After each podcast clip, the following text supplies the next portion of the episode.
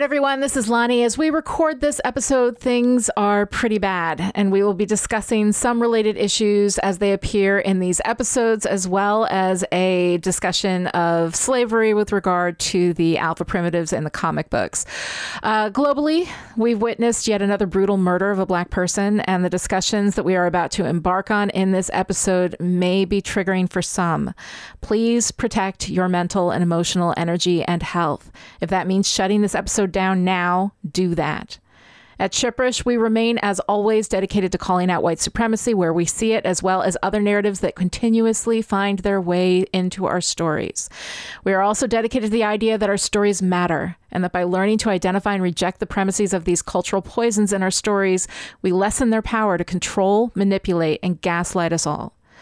Black Lives Matter. We hope to someday live in a world where that goes without saying, but until we do, we're going to keep saying it. Our love and support goes out to everyone in this fight. We're with you. Enjoy the show.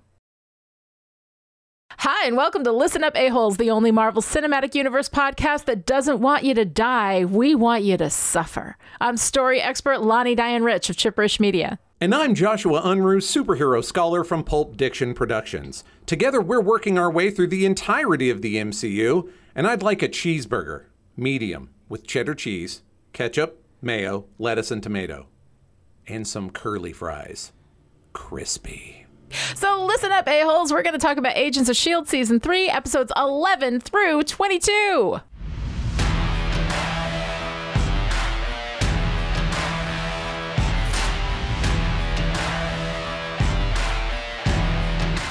Okay, I have to start this four-color facts segment with a bit of a mea culpa. Yeah. But believe me, no one is more disappointed than I am. So it turns out that I knew for a fact Marvel had a Hydra operative who was made out of radioactive bees and his own skeleton. And mm-hmm. I thought he was Hive, because why the fuck wouldn't I? Well, exactly. Unfortunately, that gentleman is Swarm. And all my dreams of talking about Swarm are dashed against the rocks. So... turns out that the Hive from the comics is exactly as gross and weird as you would expect, but he's not as interesting, to me at least, as being made out of radioactive bees that ate you, absorbed your consciousness, and then glommed uh-huh. onto your skeleton to create a new composite being of radioactive bees. That's Swarm, though, so here's what's up with Hive. So Hive was originally created by Hydra to be uh-huh. emblematic of the Hydra ideal. He is literally a million billion heads. Cut off one, and two more will quite literally take its place. That sounds so uncomfortable. Oh, yeah. Well, it gets worse. So, because okay. that version is not an Inhuman. He's uh-huh. not a... any kind of human anymore, but he started mm-hmm. out as one partly. So Hydra created a soup of parasites that could, when given a human host, develop sentience and a collective mind. Uh-huh. The thing is, you have to give the parasites a host that's weak enough for it to be subsumed. But then mm-hmm. Hive has the same ailments as the host. Oh, okay. For instance, Hydra sacrificed a nameless agent who was diabetic and had other blood irregularities, which made him weak enough for the parasites to ingest. But then the Hive also had diabetes and blood irregularities. Uh-huh. Somehow. I don't really understand it, because you're a bipedal mass of wriggling worm things, so I'm not sure you have blood, but whatever. You know. Yeah. It's been discussed that this weakness was actually built into the parasites on purpose to keep Hive from getting too strong. I honestly think that's giving Hydra way too much credit, but whatever. That version of Hive is a collective and does not see itself as an individual at all. It seems to speak its own language. It doesn't even speak English. It just speaks uh-huh. this gibberish shit in word balloons. But sometimes other Hydra agents have responded in the same language. So it's uh-huh. possible that it's a Hydra-created language like a Nazi Esperanto.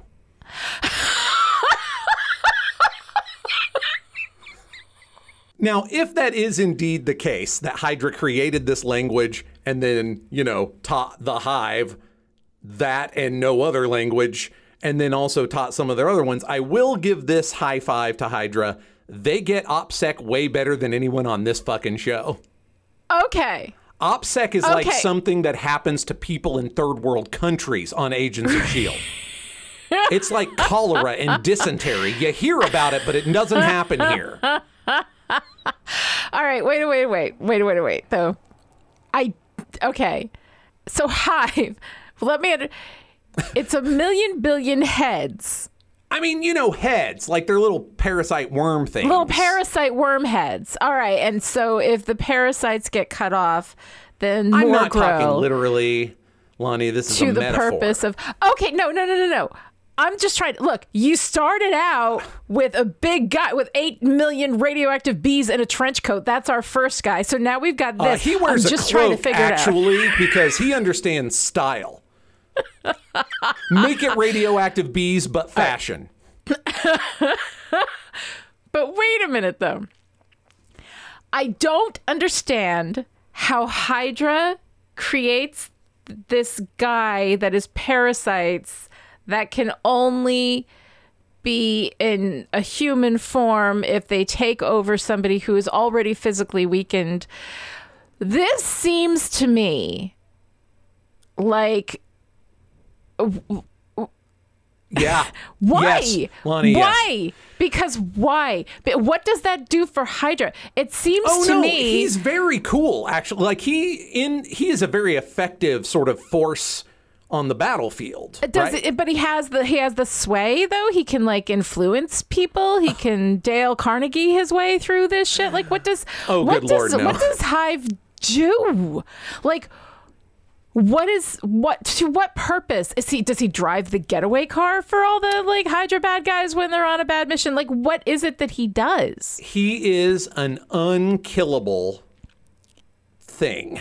Like, that's really Un- what it comes down to. Like, he can breathe yeah. air and underwater, and he's immune to poisons because he's actually a bunch of little worm things. I mean, like, he's right, but yeah. But what does he do? Like, if he's Murder unkillable. Dudes. He he's a murder dude. He's yeah. a dude murderer. Yeah. Okay. A, okay. Okay. Now later, like, I, I will say later, he does wind up in something of a leadership position, and it's good. Like it's not like he's great at it, but it's he's good. Talking his his weird Nazi Esperanto to yes, people. Uh, like, listen. That... uh, apparently, the Madam Viper that was in charge when he was also in charge could speak Nazi Esperanto. Okay. Look, I'm just saying, you have brought into this space a lot of crazy shit.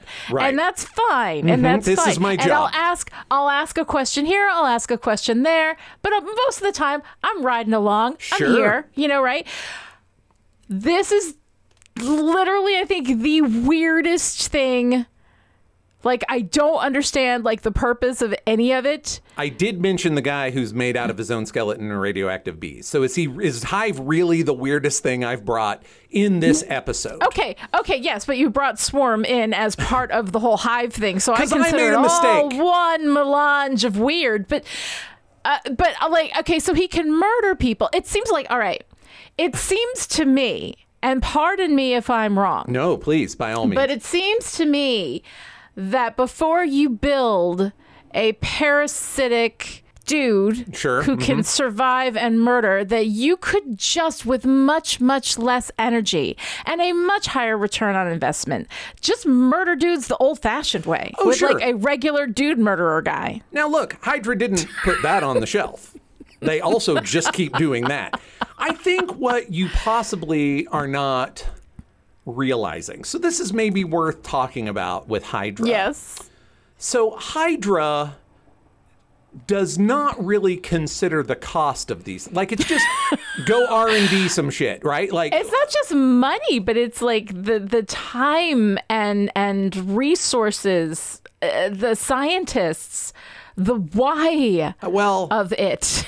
The return on investment on Hive, I gotta say, sounds real low. It's very, it's it's it's extremely low, and I'm gonna I'm gonna tell you that I did read the story where he first showed up, but I read it yes. a couple of years ago. I've mentioned it before. It's all part of Secret Warriors. Yes. Okay. Uh-huh. And I did read Secret Warriors a couple of years ago. Um, most of it stuck with me. Uh, mm-hmm. But but if if anyone, long-time listeners, remember me talking about reading it at my table, like my dining room table, like I'm eighth grader doing homework, because the book was so big I couldn't hold the damn thing up. Like I just set oh it on the God. table. So some details have left me. However, yeah, sure. mm-hmm. I don't remember thinking, this Hive guy's fucking worthless when I was reading it. So I okay. feel like... he's a very effective murder bot, you know, and later uh-huh. he gets a little bit of leadership potential, which actually makes sense because he does think in terms of the collective. So he might be the best leader Hydra's ever had, now that I think about it, just philosophically. Maybe. Maybe. I'm I'm confused. Okay, first of all, delighted, but confused. Sure, you let know, me just I mean, lay this on the line. Yeah. The Hive on this show is better. Okay. He makes okay. more sense. He does things. The Grant things. Wardy Hive on this show is better. Wow. Okay. I like well, it. Well, you know, I mean, if you're looking to figure out why, Brian Michael Bendis invented this guy, so. Okay. all right. All right. I will release you. You have met your contractual obligation. You may move on. I'm not, listen, not every idea. I'm not sure that Swarm's that effective. I just think he's a great visual and a hell of an idea. So, you know, I'm just. You can't knock them on creativity. Exactly. Exactly. Okay, let's move on. Mm-hmm. We don't have a lot, honestly, but yeah. there were a few things mm-hmm. I wanted to hit on. A little more traditional okay. four-color facts. I do want to mention Yo-Yo. Yes. She mm-hmm. has an antecedent in the six one six. Mm-hmm. Um, I really love what they did with Yo-Yo on this show, uh, which is why yeah. I want everyone mm-hmm. to know that they based this character on somebody else.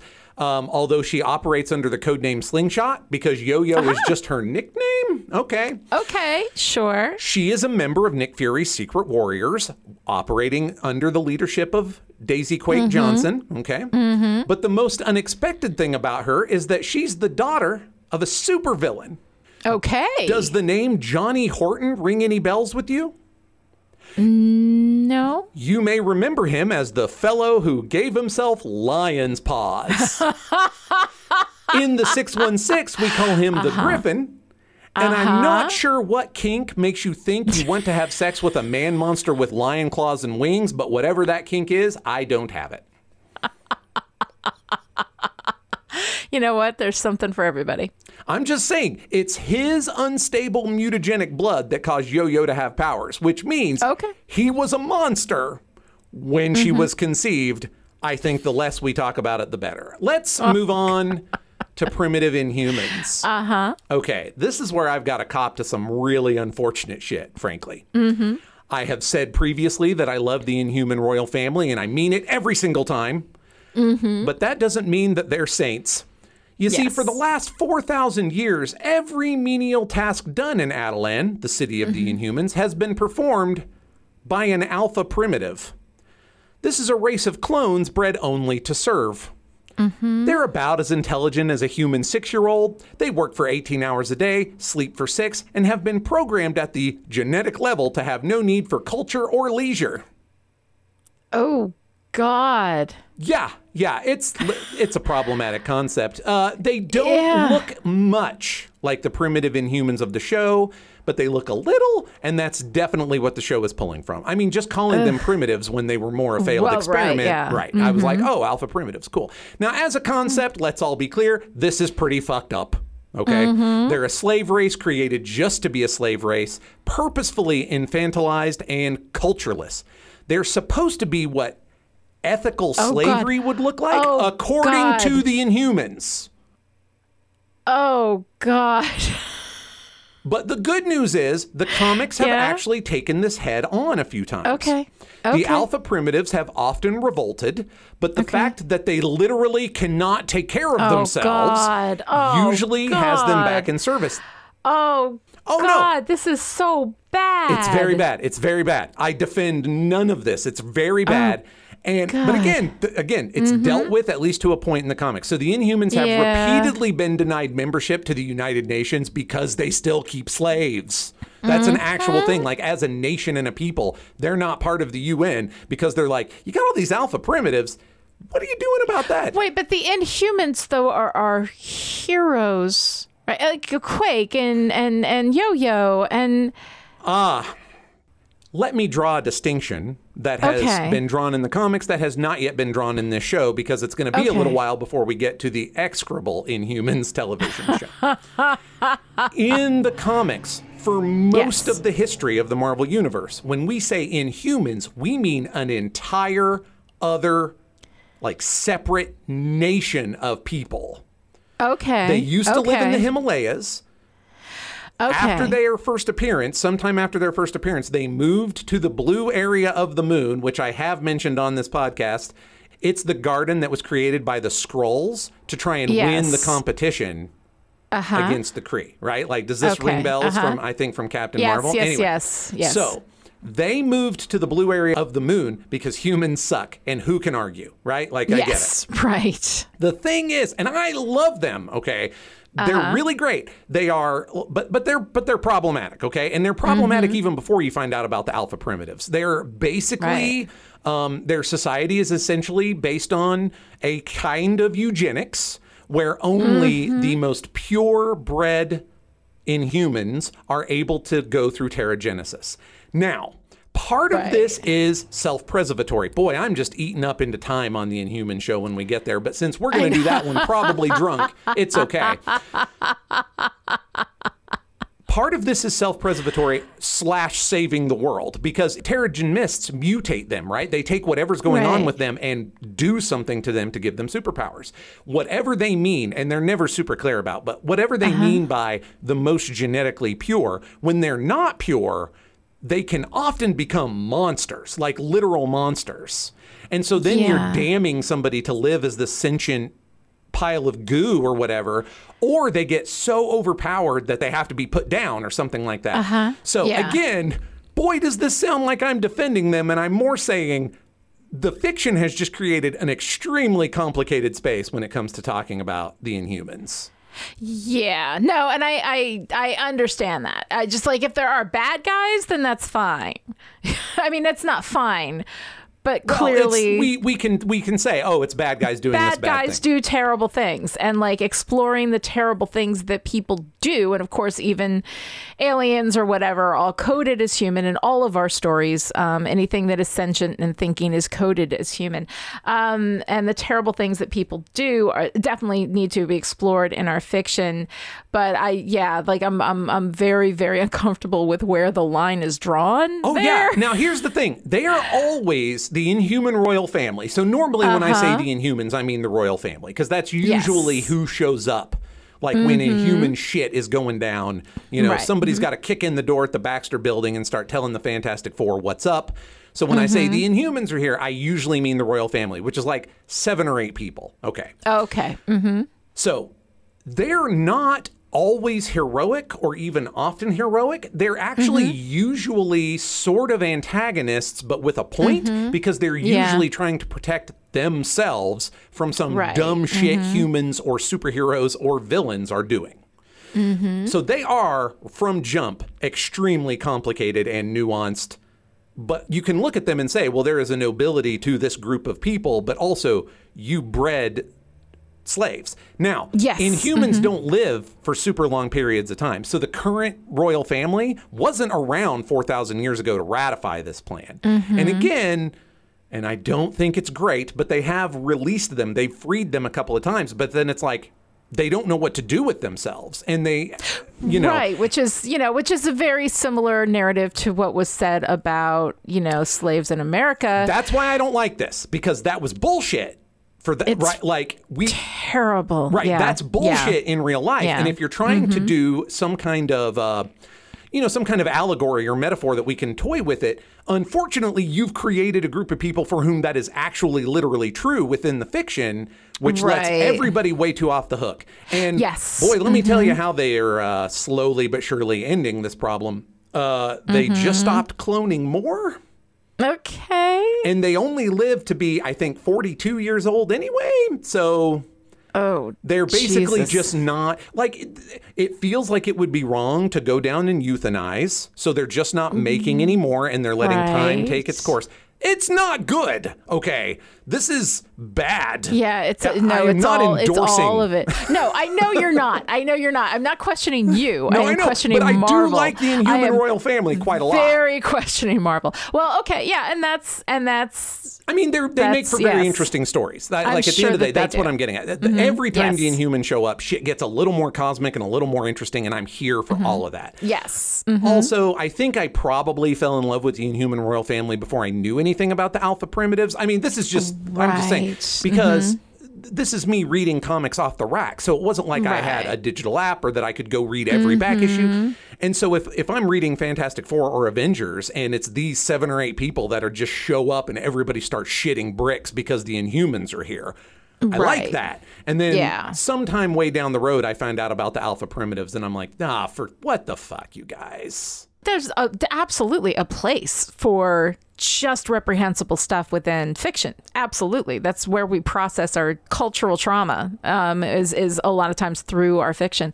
But yeah, that's... Um Yeah, that's not great. Um, but anyway, I think we can all agree. I think we all agree. I don't think anybody disagrees that it's it's it's truly, truly uh, disturbing. Establishing that the Alpha Primitives are never going to be able to get smarter, that they're never mm-hmm. going to be able to be educated, that they can never be taught culture feels like a cop-out.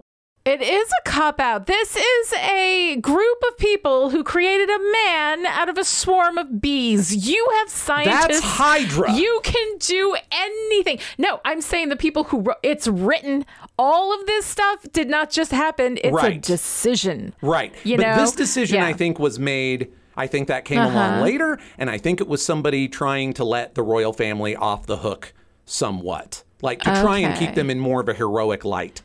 But instead, right. they took this kind of like useful allegory and turned it into exactly the reprehensible shit that serious people were saying about the real world yeah. comparison yeah. to the allegory. And yeah. I don't like it and I don't recommend it. And so writers, writers at home, keep this in mind. Think about how your world building rolls out. Be careful about what you do because that's, uh, yeah. That seems like the kind of thing that when you your car breaks down and you stop and you pop the hood, hoping that a little flag is going to pop up saying, fix me. Like, this is a situation where a flag should just pop up for anybody looking at it and be like, nope. Yeah. Nope. Don't do this. Um, don't do that. Yes. All right. Let's end on a significantly more positive note. And let me yes. tell you that Coulson's energy shield has a direct comic book precedent. Oh, yay! I love the energy shield. It's pretty fun. Once mm-hmm. upon a time, Captain America's unbreakable shield totes broke. Mm-hmm. It was a whole thing. Don't worry about it. Tony yes. replaced it with a pure adamantium one. Uh-huh. This didn't work out well for all kinds of reasons, but especially reasons of balance. Okay. Cap kept wrecking the mansion trying to get good at throwing it and bouncing it off shit. So it was re-re-replaced with an energy uh-huh. shield that Tony had originally made for the U S agent when he was part of Force Works. Now, uh-huh. we will definitely see the U S agent on Falcon and the Winter Soldier, so I will talk uh-huh. more about him then. So we might even see his energy shield, too. I don't know. Ooh, yay. Maybe uh-huh. we'll see. But there is no way in hell that we're ever going to see Force Works. And I'm, and that's the reason I'm not going to talk about them either, because it's like I okay. can put the U S agent off and I can just ignore that Force Works ever happened. But the energy shield is very, very cool. The energy um, shield is cool. Other versions of Captain America have shown up with energy shields. Like sometimes mm-hmm. we get a future cap or uh, actually mm-hmm. I feel like, don't hold me to this, but I feel like possibly the Captain America from the future that is Jessica Jones and Luke Cage's mm-hmm. daughter and named after Danny Rand. I feel like yeah. she might have one. I forget, honestly. But I mean, a lot of different Captains America uh-huh. or or knockoffs or versions theref have right. turned up with mm-hmm. the energy shield. So um, that's pretty cool. Uh, it was yeah. as soon as I saw it, I was like, look, it's got the concentric rings. Aww, but yeah. in the middle, mm-hmm. it's the shield thing instead of the star. I was like, I know mm-hmm. what you're doing. I know. And this will be a perfect way to cleanse our palates after having to discuss Alpha Primitives. Okay, so with all of that behind us, right, let's move into these episodes of Agents of S H I E L D. This is season three, episodes eleven through twenty-two, so the back half of the season. Um, okay, so Joshua, overall, second half of season three, what'd you think? I have once again prepared some remarks. Yes. honestly, it's not quite as strong as the first half. Uh-huh. Hive is a cool threat, but with creating a reason for Hunter and Bobby to leave, and with the heat turned up on Fitzsimmons, and with callbacks to the first half of the season, and getting some family drama for Mac, and exiting two of our series regulars, one of whom was there from the very beginning, it just mm-hmm. felt like a little diffuse in comparison to the first half. Like, there was just a little too much going on. Also, uh-huh. let's be honest about a couple of things. There are a lot of coincidences that happen in the back half of this season, and that's some yes. lazy fucking writing that didn't ruin it for me, but it definitely took me out every single time it happened, and there mm-hmm. are a lot of them. Also, mm-hmm. this visions from the future stuff as foreshadowing is itself bad. Not that one yeah. episode, but everything that comes after that uses that is bad. Mm-hmm. The hot potato, I'll just use this as the broadest, biggest example of why it's bad. The hot uh-huh. potato that is Yo-Yo's cross is fucking egregious and annoyed the shit out of me. Like, that was like, that's like some seventh grade fucking around bullshit right there, and I'm not into it. And when Fitz put it in his pocket, you didn't have a momentary heart attack? Like, oh no, it can't be Fitz. No, I had a momentary, oh, that's how this is going to fucking be. That's what I had. Because I knew it wasn't going to fucking live there. He's not going to space. Ugh, yeah. So I still enjoy, I am enjoying season three, uh-huh, okay? I uh-huh. am largely positive. Yes. But considering how just sort of unalloyed my positivity for the first half was, I was a little disappointed to realize that this one's a little all over the place, and also we're happy to just go, eh, it could happen probably, and move on. Sure. A lot. It happens a lot. And I know that you know what I'm talking about, because I think you got about twelve texts from me this past Saturday morning that were like, well, that's fucking convenient because it happens a lot. So overall yeah. pro- positive, mm-hmm. but definitely some issues here, I okay. feel. Okay. Yeah, I think that that's fair enough. I'd say I'm about I'm about the same. I, I liked the first half of season three much more. Um, I do like some things in the back half. I I, I mean, I, I like it. Oh, no, I like a lot that's going on yeah. here. Even stuff that I would normally be really annoyed by. Like, we do this uh, kind of flashback episode for Gideon Malick, you yeah. know? And normally yeah. I would be like, uh, in the business, we call this a momentum killer. Can you get the fuck back yeah. to the people I care about? But it was actually entertaining it enough, was okay. right? Yeah, I mean, yeah. I, you know me, I'm not a fan of flashbacks, but it was, it, I think that it did have, first of all, it had its own narrative arc. Right. So that makes yeah. it, that makes it work. Um, and also it, it, that narrative arc does have direct relevance to what then happens. Absolutely. So I think that yeah. that's good. Yeah. Um, so yeah, so I mean, I, I actually, I really do like it. I don't like it quite as much. Um, but there are things that I think are, are going to be uh, interesting to talk about. Um, the first one, and I wanted to to mention this to you, Joshua, because I'm not sure if you picked up on it. Do do you know that revenge is bad? Are you well, are you aware? I'm going to be honest. I was a little shaky on that concept before I watched the eleven episode after school special on revenge being bad. That is the last half of season three of Agents of S H I E L D. Which I really love. He's like, it's a super, super bad. But then he tries to sell Gideon Malick on it to make Malick do what he wants. Right. So, I mean, listen, whatever other laziness goes on in the writing in this last half, at least they're like, God damn it, we are staying on theme. People. Yes. Yeah. Yes, absolutely. So, um, so uh, here's the thing. Like, I love, like, when you think, when you talk about these issues, phil- philosophy is one of the great things that, like, um, science fiction, that these fantastical yeah, yeah. stories can really dip into and can really talk about and focus on. I think that's great. You know me. I mean, I love a good theme, right? What? What?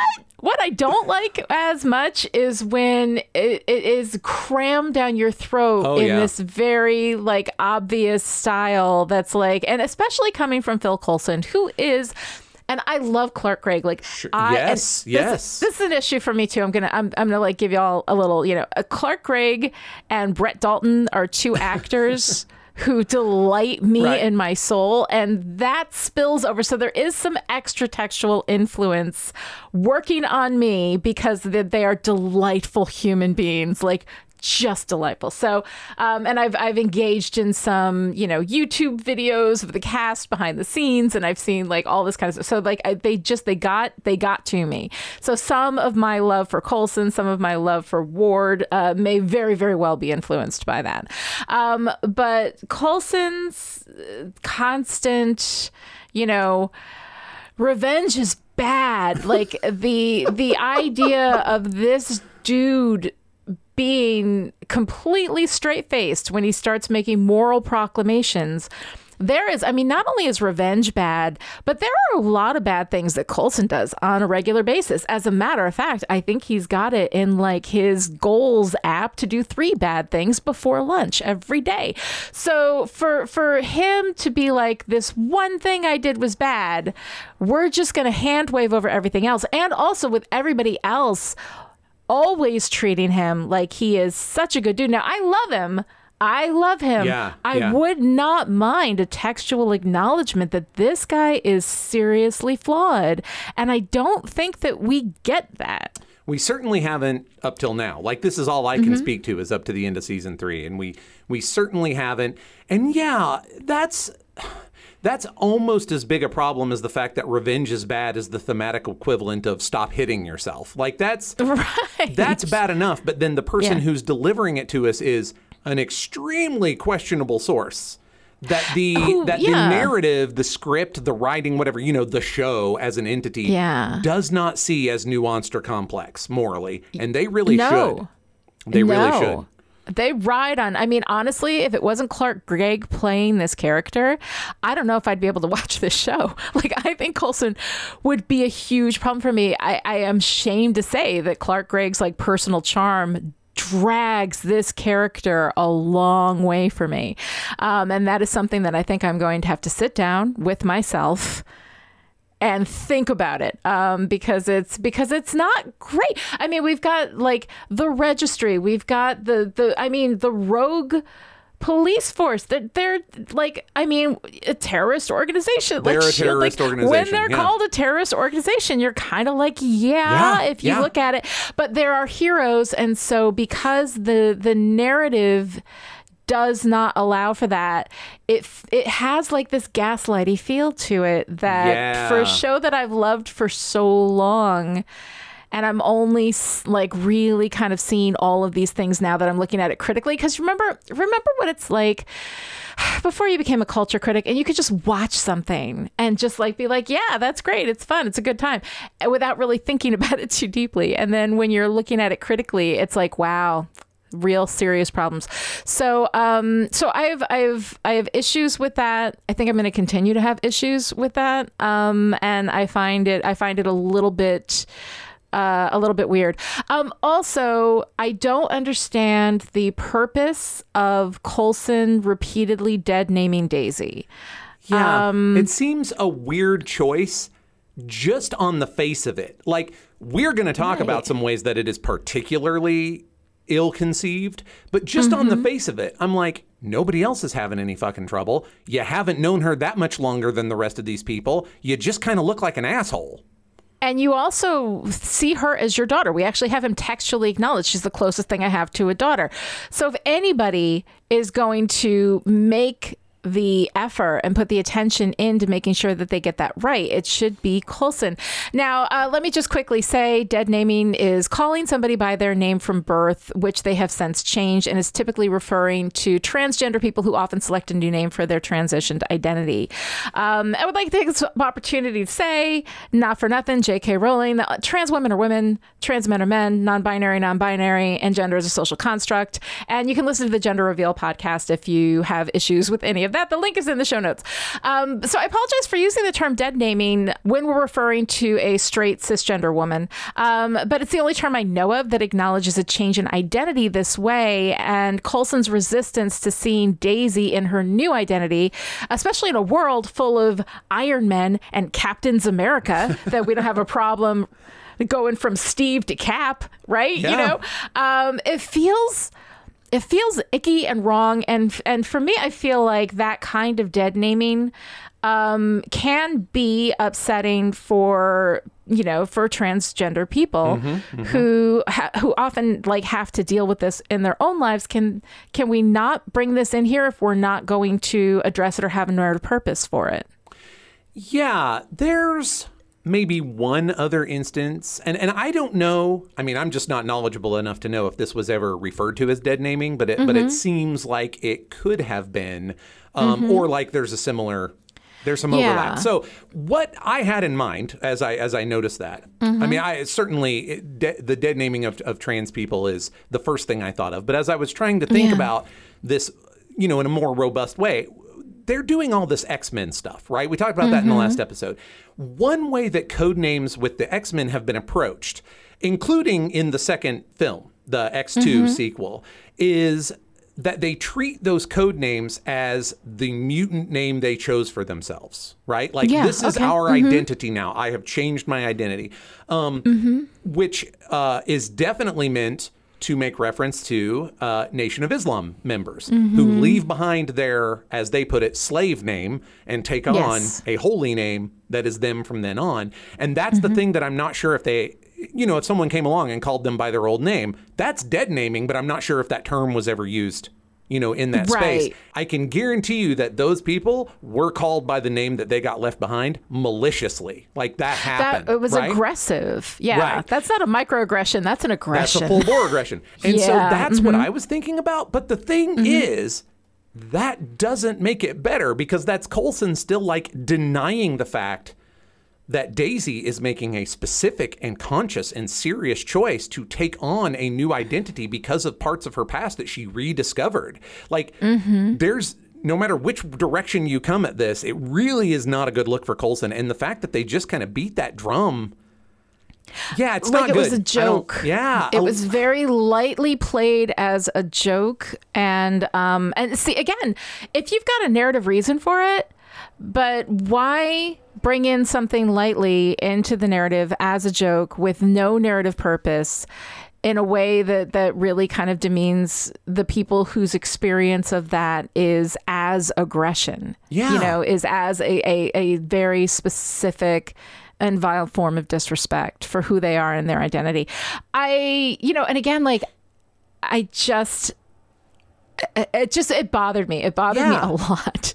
Um, they yeah. do kind of bring it home and make it kind of matter, but not to the level. Because he finally is able to call her Daisy, and that's supposed to be some kind of. It's a moment. They act like it's, it's a, a moment. moment. It is. I, yeah. It is not a moment with enough positivity to outweigh the negativity that outweigh doing it. what it brings. And yeah. the stuff that it brings kind of incidentally. Like, this isn't like yeah. me just meeting you and forgetting your name, ha ha ha, right? Like, this is somebody yeah, or, you know, you know and, and love. That kind of thing can happen. Sure. Like, you know, and, and in, in a transitional period, you know, where somebody's going from one to another, oh, sometimes yeah. you sometimes people will genuinely make a mistake, and then you, you know, you fix it and you keep you keep going and remember from there on. But that doesn't take that long. Everybody else was able to call her Daisy at this point. Um, so the fact that Coulson can't is, is to me, a resistance yeah. to allowing her to choose her own identity. Yes. And that I found to be really, really disturbing. So we're just front loading all of this discussion oh. with the things that we hated for people. Like, we no, both no, no, really, no. I kind of liked the last, you know, the last part of the, the season, but there's, there's some stuff in this, in this that I was not a fan of. I think that's the trick. I think for, mm-hmm. for anyone who thinks that this is uh, perhaps overly negative or front loading with negativity, I will point mm-hmm. out that I really did enjoy this. And there's a lot of yes. like nonsense and fun for mm-hmm. us to talk about. But it just feels, particularly now, like it would be yeah. incredibly irresponsible for us to just be like, let's talk about the fun shit only. Wee! I mean, we cannot exactly. do that right now. So we're going to yeah. get there. And there's lots of yeah. fun stuff to talk about. But we do have to deal with the fact that some of this is just inexplicably problematic. It is. It is very seriously disturbing. Uh, so the other topic that I'm going to bring up is um, police brutality in this very kind of muddied presentation that I am completely unsure. I think we're coming down as attacks on the side of police brutality, and I'm confused by the whole thing. Uh, but before we get started on this topic, uh, we do want to say that as two white people, we'd like to acknowledge as we make these observations that we are aware of our privilege and of some of the blindness that that can create in us. We also have thought about and decided against inviting someone in to do our intellectual and emotional labor for us and remove us from the difficult positions of having to think through this for ourselves. Uh, this goes doubly true right now. Asking anyone to come in and talk to us about this particular topic feels uh, monumentally insensitive, and that's not something that we're willing to put anyone in that position. Now, we searched for, but unfortunately didn't find, writing from Black critics or other critics of color on this specific episode or this specific batch of episodes, honestly, like mm-hmm. about the, the topic that we're concerned about. But we mm-hmm. did find some great articles at the nerds of color dot org regarding the inclusion in Agents of S H I E L D. Uh, the one that we have in mind uh, will, of course, be in the show notes, but it's by A L Barroza and Claire Light. So again, all that, the links to their website, to their social media, all of that's going to be in the show notes. We'd also like to recommend black girls create dot org and Sista Speak Productions. We've had Sista K on the show before. We so, have. Mm-hmm. Uh, we can definitely endorse both of those uh, places to find really smart content about popular culture from a perspective that is significantly less pale than Lonnie and I. Yes. Um, we continue to welcome corrections on anything that we might get wrong, although no one is obligated to do so. But if anyone has other resources for cultural criticism by Black, Indigenous, people of color, L G B T Q, any other identities uh, related to the M C U or not, that we can recommend in this show and in other Chipperish Media productions, we welcome and are grateful for your time and energy if you choose to share that with us. info at chipperish dot com. And if there are culture critics out there who would like to talk with us about these things, we encourage you to slide into our D Ms. Yes, please. Honestly, yeah. I mean, from my perspective, yeah. yes, please. Absolutely. Yes. It's not that we don't want to have people on the show and, and raise voices. It's that we don't want to ask somebody to come in to have a conversation about something like this um, when when we've got to do our own work. And we've got to, you know, figure this out. I, I I prefer in circumstances where we come across difficult commentary to um to go to writing that people have already done mm-hmm. so that I am not um, draining anybody's energy or mm-hmm. their time or their resources. That said, um, for any topic does not have to be related to whichever identity somebody's in. Um, we we invite people who would love to, you know, talk to us about about their perceptions on a lot of these uh, things to to come in and uh, and hang out with us. So. Culture critics, get in touch. So onto the topic. It seems like we're about to address police brutality when Daisy is threatening the watchdog in the in the car, right? And Fitz Fitz's face when he holds the gun on the guy, and the way that Fitz just lowers his gun and has this disgusted look on his face shows that we do have some textual acknowledgement that what Daisy is doing here is wrong. Um, but the power differentials here are not an exact map to what is happening in the real world. So it feels, again, like something where we're just, we're either unaware or not quite getting it right or uh, really tone deaf in, in some of the ways that this is being presented. Um, but Daisy and the Inhumans are a minority that are being targeted by hate. So we have that, right? Um, and they also wield a great deal of power. In addition, Daisy is on a wild rogue law enforcement slash terrorist organization. Um, and so, in this moment, she is the maverick cop of an yes. already maverick organization.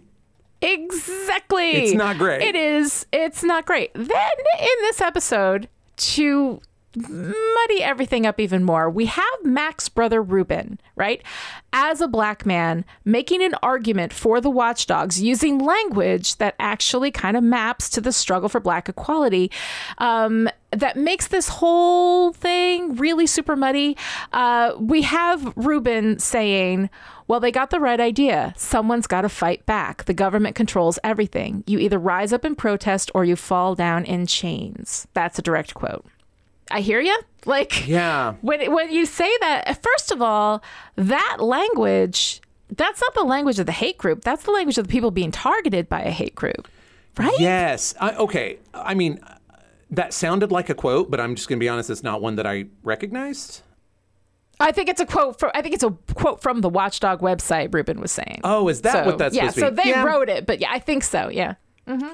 That doesn't seem right. I mean, that seems much more like something in line with what, as you say, what the, the beleaguered minority would say, as opposed to, which is what the Watchdogs think they are, right? But the fact that we're hearing this from Ruben muddies our, right, but let's, but every hate mm-hmm. group, most of the hate groups, I don't know all of them, so I'm not going to say all of them, but, you know, the big famous ones uh-huh. are hate groups because they feel that they're a beleaguered minority, or at least they position themselves as one. I mean, I mean, this I, is, I think that, yeah, I think that they may put true. that on the That's brochure. I'm, I don't know. Yeah, exactly. So, like, I, I don't know, but it feels like, I, and and the thing is, is that in this episode of, you know, of Agents of S H I E L D, this was written. Like, somebody yeah. made this choice and nobody questioned it. Nobody questioned it that having Mac, you know, as a black man, not even acknowledge this or seem to see any complicated areas of this um, feels it just it, it feels wrong to me.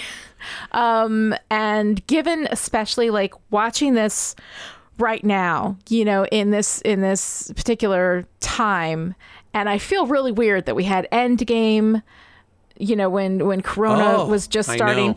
And now we have this during during this this time in which we are, you know, as a nation really grappling with ourselves and our history and the things that we have done. So having this come up now, I feel very confused by it. Yeah, I feel uh, uh, like we're we're supporting this kind of brutality in um, institutions of power. Uh, it it's just it's it's feeling really, really uncomfortable. It's just more muddy than it needed to be because yeah. the conversation is between Ruben and Mac. Mm-hmm. You know, um, I right. like the idea of someone close to one of like someone who's close to an agent, but is not themselves an agent. Yeah. You know, mm-hmm. kind of coming under the sway and being worried about the Inhumans. And honestly, on the team, we have people who blow with the wind yeah. a little bit um, as far yeah. as, oh, Daisy's OK, but the rest of them, which right there, mm-hmm. you should hear the way that I say that. That's a red flag in language right there. Exactly. You know? Yes. Um, I think yes. it's also worth saying, again, because of the moment that we're in and because of some of the things that I am personally grappling with in terms mm-hmm. of the fiction that I both love and am trying to make, is that superheroes, all of them, all superheroes, mm-hmm. have some percentage of propaganda mixed into them. Yeah. Okay? Mm-hmm. I would like to turn the knob down on that going forward. And I think that we are seeing some some gentle moves in that direction, at least at Marvel. Mm-hmm. Um, and it's yeah. definitely, I am writing a superhero novel right now where I am mm-hmm. rewriting things because I'm thinking about all my decisions, but at the same time, some of it's just autopilot. Like, it's so built into some the genre that I yeah. needed to be hit in the face for me to go, I need to turn the knob down on that. Yeah. And mm-hmm. I know that S H I E L D is an espionage organization, but frankly, we've seen America's espionage organizations go buck fucking wild on mm-hmm. civil liberties, uh, yeah. you know, human rights, and just like trampling all over them. So, yeah, it's baked into the show in a way that makes mm-hmm. it complicated. The conversation being between these two people of color makes it more complicated. Yes. It's just, I would really like to know what they thought they were doing. And I don't mean that in like a finger waggy shitty way. I'm trying to sort it out, you know? Yeah. Yeah. I'm wondering, I'm wondering what that is. And, and I mean, the thing is, is that we, we do have a lot of diversity, um, both above the line, below the line. Right, yes. Um, there's a lot of diversity within the cast, which is something I've always enjoyed. I enjoy the way that they write women in yeah, general. I think yeah. that that's really good. Um, I just, I think that there are some things here that, um, yeah, that, that need some examination. And again, our culture has a lot of problems, and those things get into the storytelling. Mm-hmm. It's a concept I've I've talked about before called terroir, right? Which is about, you know, um, wine, what's in the ground gets in the grapes, gets in the wine. What's in the culture gets in the writers, gets in the stories. Um, so I am not wagging a finger at anybody. Um, I think that, that writers, uh, as when you're part of a culture, sometimes you cannot see the things that you're engaging with or the things that you're doing, or follow them fully to their full um, extrapolation, their full yeah. context. Yeah. That does happen. And I think that is a human thing. And I, you know, I look back at my own books and I have shame about things that I didn't realize that I was doing. Um, and I then am grateful that I didn't sell that many. Um, I think that's fair. Um, I think it's fair. And I think that we can kind of put a period on this sentence with a much less egregious example, but still something that I was just, again, gently confused by. Like, what are you trying yes. to do? Mm-hmm. Talbot is a racist dick. Now, look, yeah. Talbot is not a good dude. Like, yeah. he's a secondary antagonist, right? And in- and he's not supposed to be. We're supposed to not like him. So right. at least with him, we have clarity. Except you know? that. We need him and are happy that he's around at the end of the show, like at the end of yes. this, this season. Now, I'm not saying that that moment necessarily undoes all the stuff before it. But again, in this very like muddied conversation that this show is kind of sort of but not really having about race relations. Yeah. It's just so so now we're happy that the racist he's douchebag just, is here is complicated. He's just forgiven. Yeah. I think, okay, here's the thing with Talbot that, yes, he's a jerk and he's supposed to be a jerk. And we show him being a jerk by making him say all these racist things. And then we forgive him because it's not a big deal and it's funny. Um, and that's, I think, how he's, I think he's written to be funny. Look at the funny racist, right? Um, right. There aren't any of those, Lonnie. No, no, there aren't. And so that's also really, a, a, it's a real stopping point for me. Now, we've hit on all of these things yeah, that are that times. are problems. And again, by calling them, this is the thing, like by looking at the stories that you love, and I do love Agents of S H I E L D. Yeah. I'm sorry, I can't help it. I do. By looking at the things that you love, by looking at these things that happen, and by rejecting the premise of it and understanding that everything that it's saying is not true. We usually rely on the story itself to do that yes. by not having our good guys rubber stamp this stuff, by not having, you know, like by having the people who who do these things be bad guys or earn their way back, right? Yes. Um, so we haven't done that.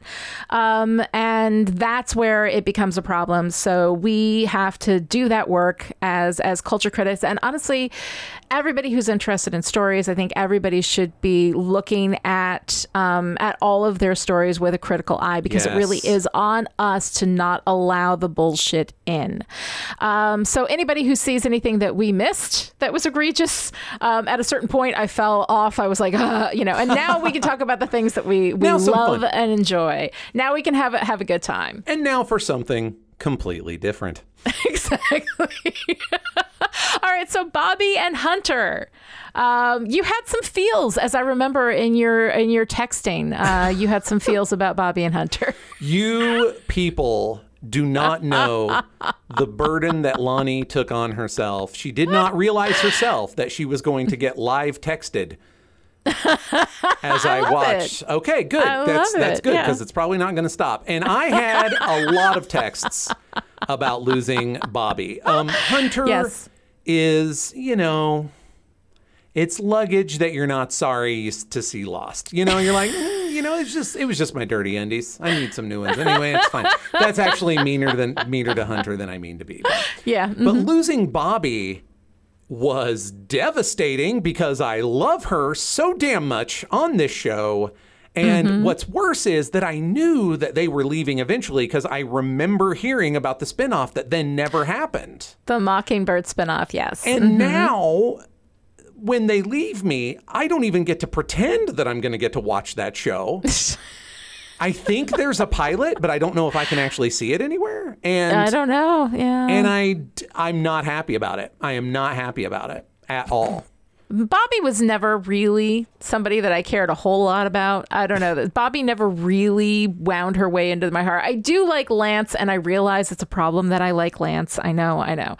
Um, but like, I didn't mind her. you know, but I was never really that crazy about her. So I didn't mind losing her. Hunter, eh, okay, you know, um, that's fine.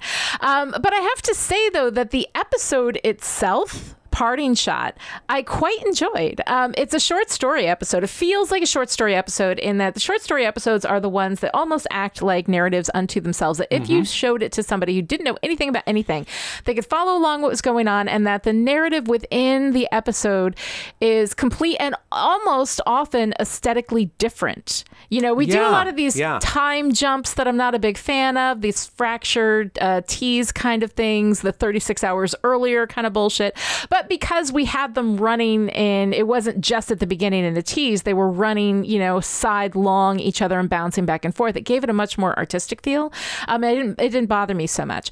I think that that also ties into the fact that they were in separate interrogations. Like, I think that yes. we were doing kind of a low-key Rashomon on purpose. Yes, yeah. yes. And it sort of felt that way, which I liked. I, I thought it had an artistic bent to it. It's not the cheap kind of fracture tease that you'll see in a lot of other places where they give you an exciting moment, they say thirty-six hours earlier, and then they just go into a regular episode and run through. This had a really interesting kind of fractured chronology, which I actually enjoyed. Um, so it does relate a little bit to Malick and Hydra, but the thing is that if you if you lifted this episode out of the season entirely, mm-hmm. I don't think you'd miss it. I don't fine. think there's anything that happens yeah. in there that would, yeah.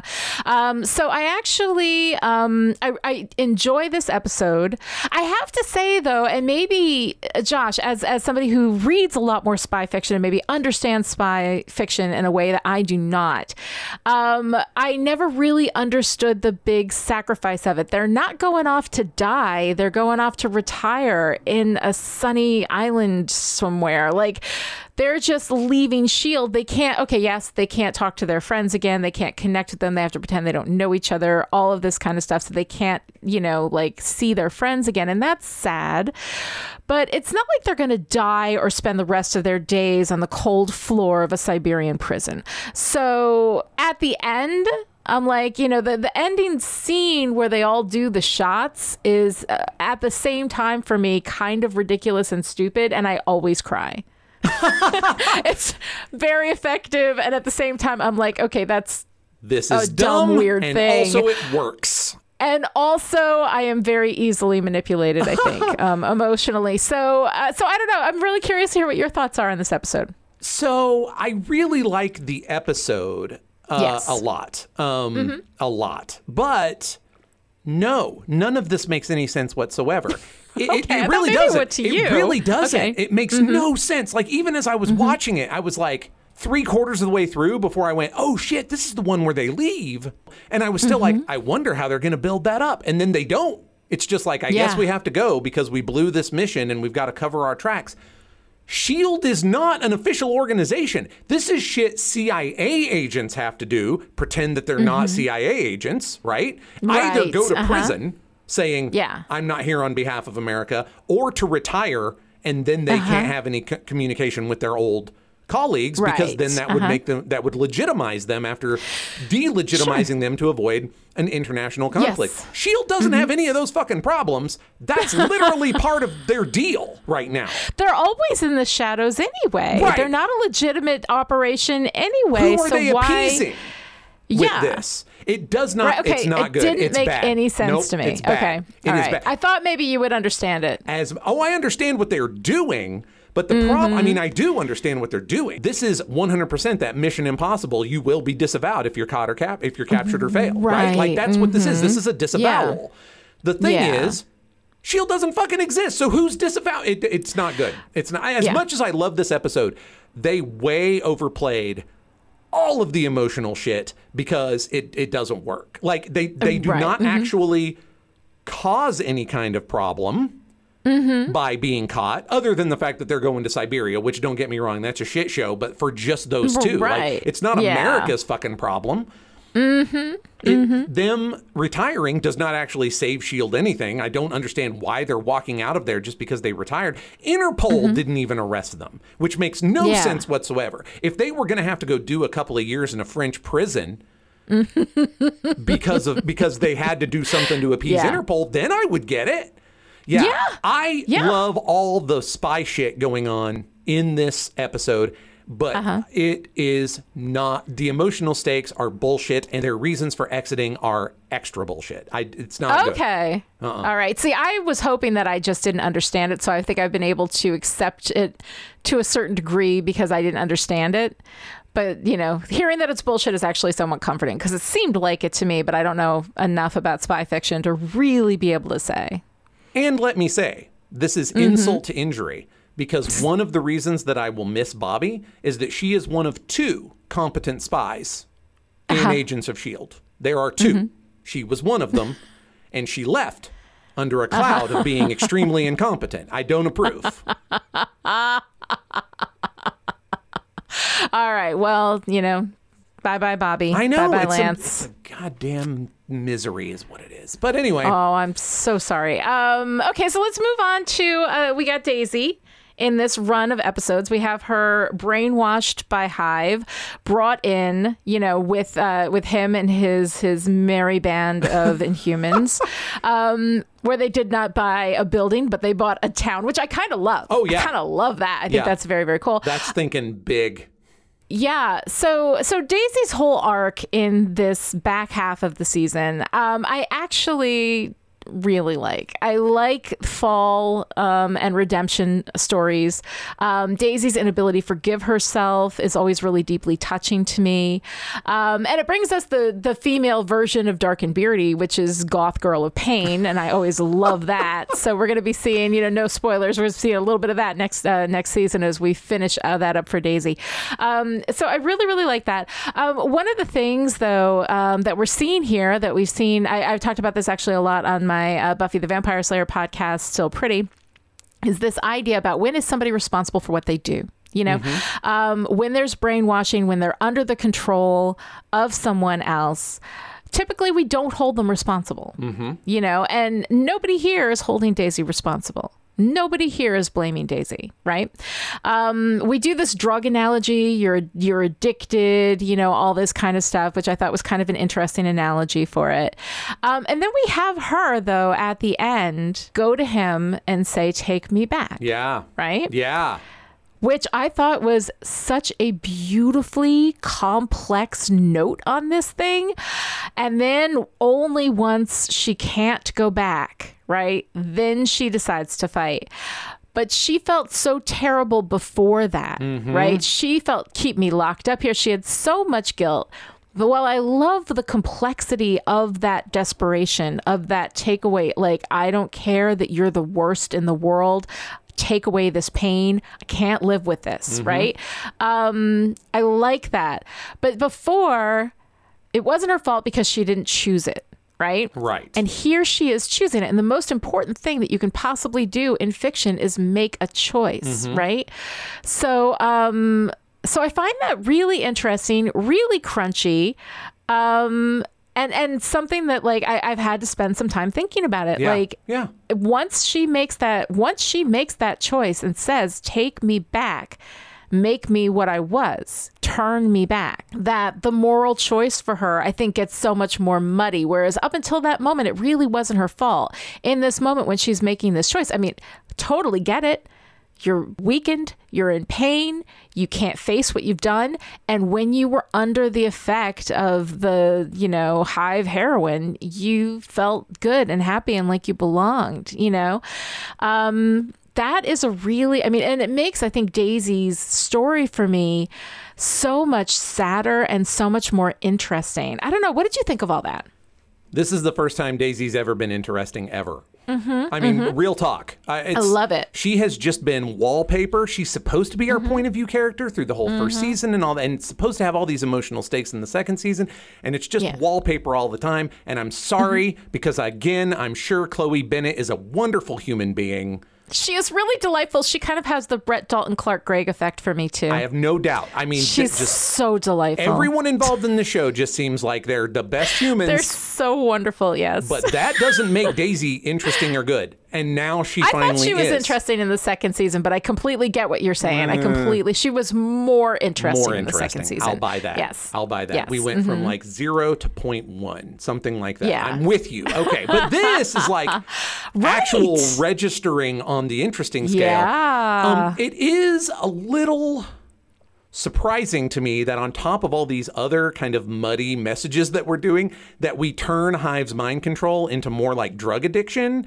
It yeah. is a really useful choice for making Daisy's decisions complicated and nuanced and com- and yes. crunchy and all that good stuff. Mm-hmm. That it's a good choice, but it's also like, okay, hold on. Mm-hmm. We do hold people responsible for the things that they do when they're under the influence of drugs or alcohol and stuff like that. Yes, now, we do. Mm-hmm. I do not, off the top of my head, know how the law would react if I were drugged and then went and did something terrible. I assume that that would be back on the person who drugged me, which is back mm-hmm. to Hive. So still good.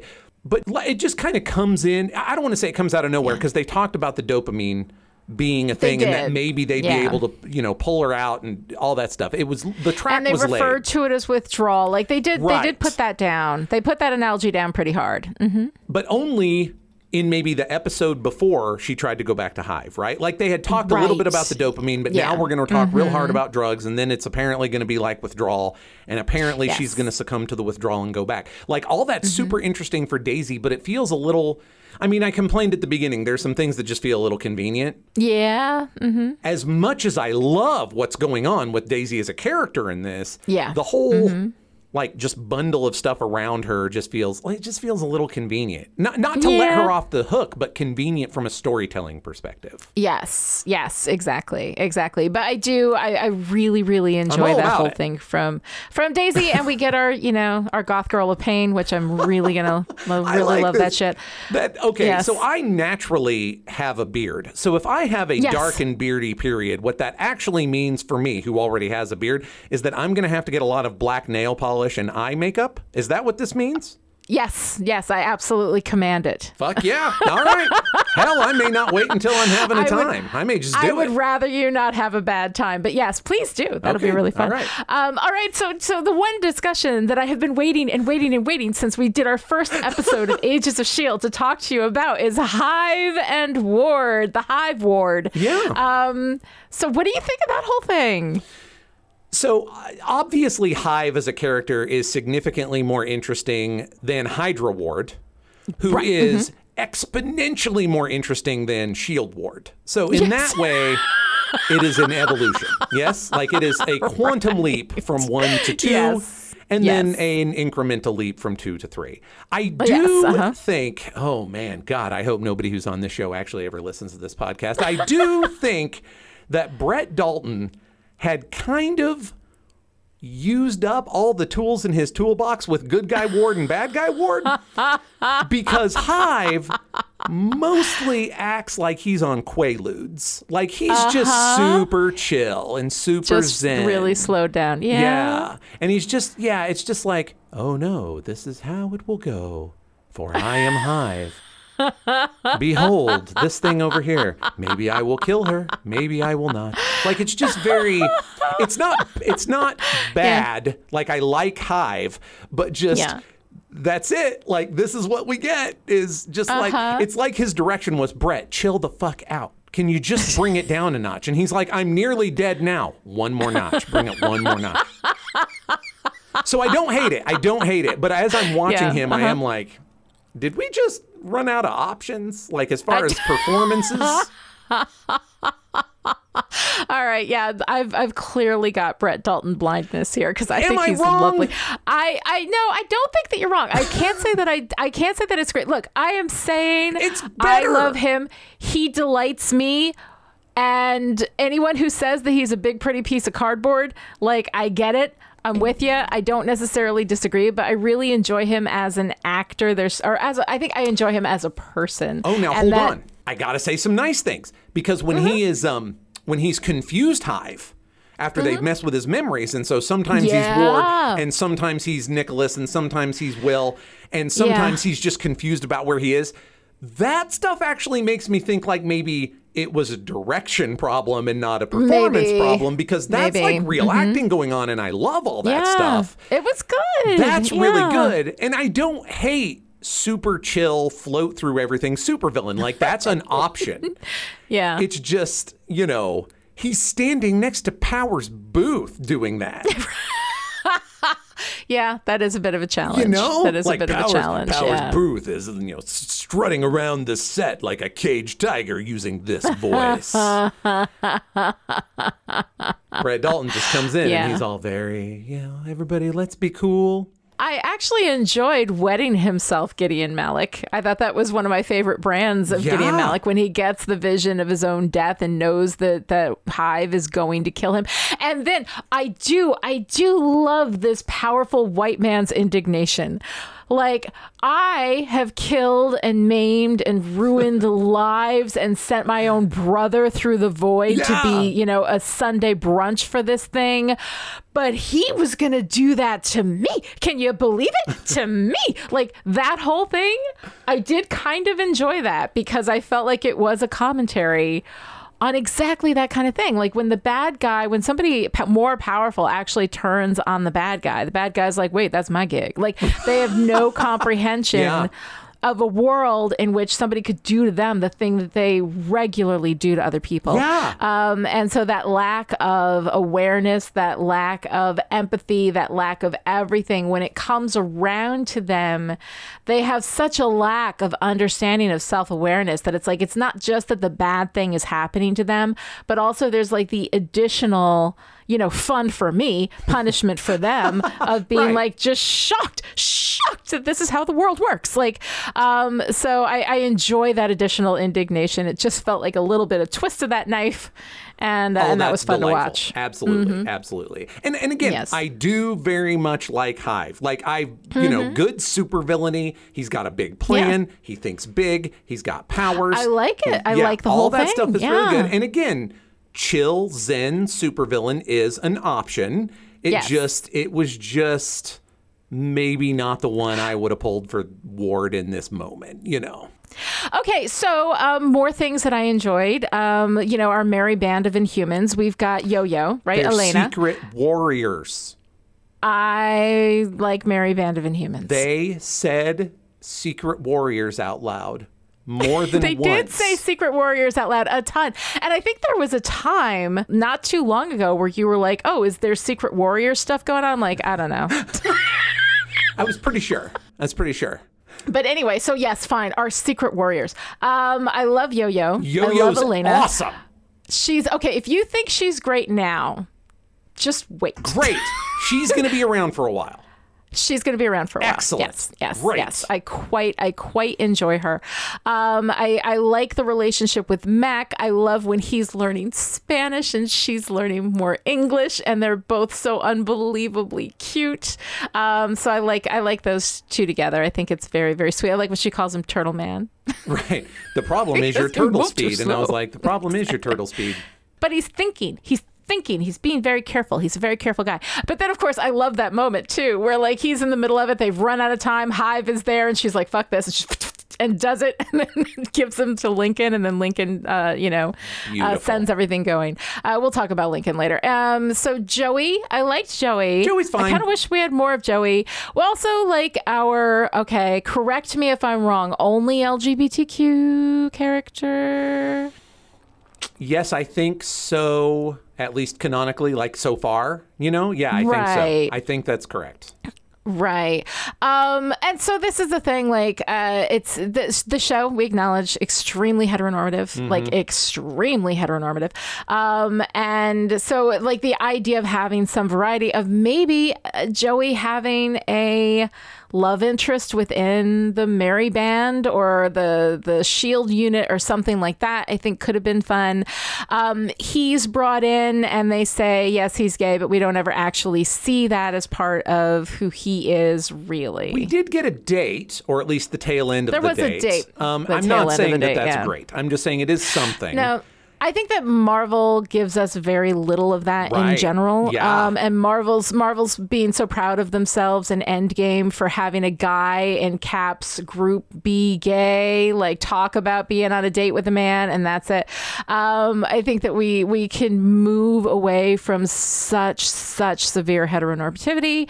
Um, but at the same time, I like the character. Like, regardless, yeah, yeah. I like the character. I, I, you know, I, I, don't, I like him. I don't him. love him as much as I love Yo-Yo. You know, I don't think we get a chance to. Yeah. We just don't get much of him. But I do, you know? I do like his kind of fish out of water stuff sometimes when he's like, yeah. so is this a, is this? A, I forget all the things, but it was like, so are we rescuing right. our friends? Are we destroying Hydra? Are we fighting an alien? Are we doing some combination of all three? I'm new. Yeah. And I was I like, like that he's I like the one who makes that. the commentary. Like, none of this makes any sense. I don't even know what the hell's going on. Like, he would have been, if they had had him in the bar and partying shots, he would have been like, what the fuck is this? You know? That's what Joey just walks through and is like, none of this actually makes any sense. That would have been beautiful. It. I love it. So the other ones we have are, like, there's Gaiera, who is the the floaty pistol Inhuman guy who's, you know, kind of a bad guy from Jump, right? I like him a lot. He is a great yes. lieutenant, right? Like, he is uh-huh, a great yeah. mini-boss. Mm-hmm. He is a mini-boss. That's exactly what he is. He's a mini-boss, yes. yeah. His powers are somewhat confusing to me. They seem a little mutable, yeah. He has telekinesis. But not on biological things. And and right. again, I, because there were so many just kind of convenient things, I could yeah. not help it. But when they said that out loud, my brain went, that means it's too expensive to throw people around with special effects budget that we have. Yes. Yeah. That's, that's exactly what that, what that means. That's but it's exactly fine. What it's that good. Means. He's really scary. We don't scary. get him developed as a character, oh, but he no. is a scary. He's a mini boss. He's an, an an antagonist. Like, the only thing you the only thing you have to do with an antagonist is block your protagonist. So fine, fair enough. I wouldn't have minded a little character development from him. I wouldn't have minded yeah. a little personality, a little something. Give him something, you know. Aside from that, he comes in, looks scary, and, you know, makes things float and shoot you, shoot at you. You know, I mean, it's just, what would it cost to give him a couple of lines of some good shit, you know? Yeah. Um, like like James, our fire starter, right? Oh, you think that's good shit? Interesting. I I do like James. I I think I've got a problem. I mean, he's Australian, but it's, you know, like, it's that that, you know, rough, dark, beardy, snarky guy with an accent. Like, apparently, I think I have a, I have a weakness. Okay. You know?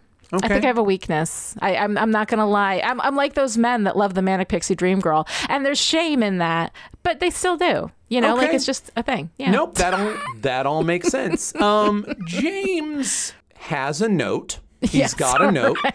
and he plays the shit out of it. I mean, he just plays the shit out of it. He does to he the does. point where that note starts to take on something more like a dentist's drill by the end, because it's just the same goddamn thing. Yeah, well, and that's the thing too, is that he is all asshole, no vulnerability, and yeah. that's he could have been. If you had some genuine vulnerability in James, that could have been a really nice combination of, of you know, elements to his character. Um, but again, he's just an asshole. And as your resident comic book nerd, yes, I'm going to complain about his powers for a second. Okay. What the fuck? Like, at the beginning, I'm like, oh, shit, he's Gambit. Yeah, we're doing X-Men yeah. shit. He's Gambit. And Gambit's deal, mm-hmm. be- you may not know. Yes, no, because I don't. Because not everyone wasted the nineties reading X-Men comics. Hey, it is not a waste. You do this professionally now. Well, this was not a waste for you. I remember the nineties X-Men comics, and we'll just leave the jury out. Gambit has the mutant ability to charge what he's holding with, the, like, it has its potential energy to turn yeah. that immediately into kinetic energy. This science makes no sense. And so okay, then okay, when okay. he throws it, it explodes when it hits, because it's Ooh, all uh-huh. of the potential energy. Again, right. this mm-hmm. makes no sense. Like, not even right. mm-hmm. eighth grade science me was like, yeah, I don't know. And at first, that's what it looks like James is. But then, uh-huh. out of nowhere, he gets a chain that will uh-huh. like not right. explode and cut through people. And apparently, yeah. I went and looked this up because I was like, no. So I went and uh-huh. looked it up. Apparently, his Inhuman ability is to set literally anything on fire, to yes. which I say no, because that's not what happened to any of those uh-huh. things. None of those right. things were lit on fire. No, they glowed gold. They weren't on fire. Fire does not make a cue ball explode. Mm-hmm. Eventually. Yes. Like, it yes. will, but not like, when I say so, let me spin it and do this right. thing. That, uh-huh. So I don't like his powers because they don't make any damn sense. Okay. which is a theme. Yes. Gay era. Just, you know, the Swiss Army knife approach to yeah. Daisy's powers, where it's like, mm-hmm. I can knock a building down. It can also make me jump way high. My son, yes. I'm just going to jump to the end of this season, just as they corner her in that scene, yeah. and my son is sitting next to me, and he's like, oh, she's going to use her quake powers to jump real high. And I said uh-huh. out loud, that's dumb as shit. They are not going to do that, because quake powers don't make you jump. And then they did it, and he got to be smug. But the thing is, I was right. That is you dumb. You were right. He was genre savvy. Yes. uh, excuse me. She's just moving fucking furniture with her powers and stuff. And I'm like, yeah. whatever. And so the same way, I liked it when it was Gambit. Uh-huh. But uh-huh. then when he, like, he picks up that chain, and I was like, oh, he's going to, like, charge that chain up and wrap it around somebody, and then the whole uh-huh. thing's going to explode. And I was like, that's awesome. And then instead but he puts it through Lash's chest. And I'm like, yeah. what? Anyway, I don't like it. Yeah. You yeah. may move okay. on now. I'm all done. Right. I'm done complaining about his powers. Fair enough. To, fair enough. Now. Um, all right. So in, in Inhumans, even though he is not Inhuman, right. um, is I, I have him in this list because he's kind of with them, is Holden Radcliffe, portrayed by John Hannah, who was the best part of Four Weddings and a Funeral, one hundred percent. Um, again, like, and here is this guy. Like, I actually, I really, really love this character. He's so I love great. This guy. He has no sense of morality. He is totally about self-preservation. Um, he is a coward. He is smart, and he's got, like, strengths and weaknesses, and we don't really see a whole lot of vulnerability, but, you know, we'll get to that. Um, I... I love him. I mean, aside from his fear, like, his general fear of anything happening to him is something of a vulnerability. So we do get that from him. He's fun. He's funny.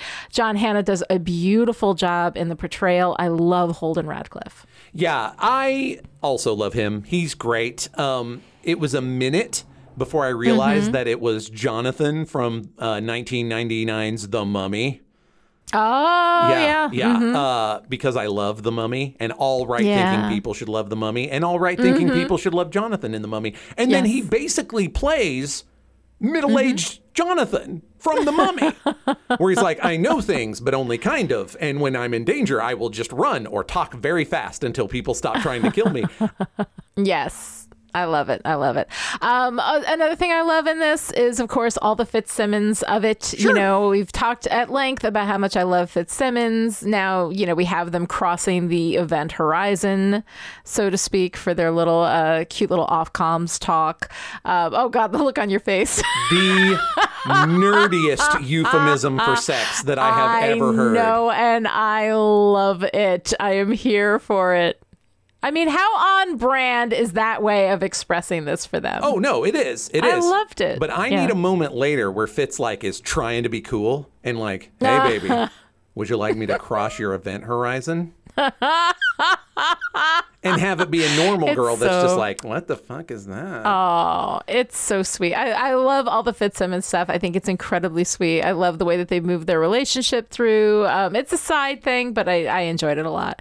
Um, and Simmons, when she shoots uh, Hive, Ward, whatever, you know, um, I like that moment for her. I like I like Simmons. We're seeing, like, this sense of of a dark Gemma, right, where she's learning how to shoot. She's talking to May, you know, I'm the helpless, you mm-hmm, know, girl mm-hmm. that everybody has to save. I'm the only woman here who can't defend herself. Um, you know, like, I actually really liked that from Gemma. We yep. didn't have any time for that to, like, for that tea bag to steep. You know, sure. before she's before she's in this situation where she shoots Ward. Also, the very idea that Hive wouldn't just suck her face off in that moment. Like, why not? You know, like, there's no real reason not to, except that Will is still within him. And oh, okay. maybe there's some affection for her, that Will's memories are preventing him from hurting her. That maybe that's a thing. I don't know. But Lonnie, maybe. I love you, but you are doing ten thousand times more work on that scene than anybody who wrote it or filmed it yeah. or acted in yeah. it is putting into yeah. it. All right. I know. No, Cardboard, I love it. Fine. I'm glad you're doing it, but it's like, stop trying to explain it. It's dramatically interesting for her to run away. Yes. Yes. um, so it's it's it's fun. It's fun. And I like that she shoots him. Um, I like that she has that moment. And I do like that we're getting a sense of of darkness from Gemma. Um, I, I like I love these dark arcs. It's fun to see people kind of go into these these spaces, these very questionable, very difficult spaces. And she hasn't she hasn't gone much of anywhere, you know, but I, I like the hint of that, that that could be a thing. Um, so I enjoy that. I enjoy Fitz. I enjoy both of them. It's nice to see them just, you know, actually getting together and, and being able to love each other. So that's really nice. I love a love story. Another thing that I kind of wanted to talk about uh, was the, the ending for Anne Andrew or Lash. Yeah. Um, speaking speaking of a series of extremely convenient things. Yeah. Everything yeah. with Lash in the back half of this thing is extremely convenient. Extremely convenient that, you know, Andrew shows up, that he knows it's going to be his last turn, the goodbye between him and and Melinda. Um, we never see the struggle in Lash from Andrew's perspective, right? Here we are, yeah. like, you know, yeah. for Daisy, we are in her experience, right? Like that internal conflict, that internal pull, how difficult it is, you know, to be a good man wrestling with a monster inside. I mean, that That is narrative gold, and we never use it. We never examine any of this from his experience. We never think about how that would feel for him, you know? Yeah, not and, at all. You know, and, and I mean, on top of this, like, you know, back to like the whole like Daisy comparison, which throws this into even starker relief, is that this is May, her husband, like the man that she loved, turned into a monster and then dies brutally. And we give her, I don't know, like five seconds of screen time to be like, oh, yeah, that sucks. Meanwhile. Now, hold on. Let me push a little bit back. Uh, just a little yeah. bit. Because I do think that we have actually several scenes where May mm-hmm. is given the opportunity to say mm-hmm. something or react. And she specifically yeah. chooses not to, and in fact tells other people that they're being big wusses because they're indulging their emotions. Yeah, but we don't live in her experience. We can't go in a room with her while she's by herself. No, well, because I don't think she's even doing it by herself. I don't think May is allowing any of that to touch her, which is a character choice, right? And there is that moment where she says, don't give me hope. Right. I don't want like, hope. Like, there's right? a moment. You know, so there is some of that. I just, there's so much here. And I mean, granted, you know, this season is ten pounds of story stuffed in a five pound bag. Mm-hmm. Like, I get it. Like, there's a lot of stuff going on. But, you know, that compared to, like, you know, when we get to the loss of Lincoln for Daisy and how much angst and drama we put into that. And I'm glad we did. I like what it does for Daisy. I'm just saying that when you put that in comparison, yeah. we are treating Andrew like he means less yeah. than Lincoln.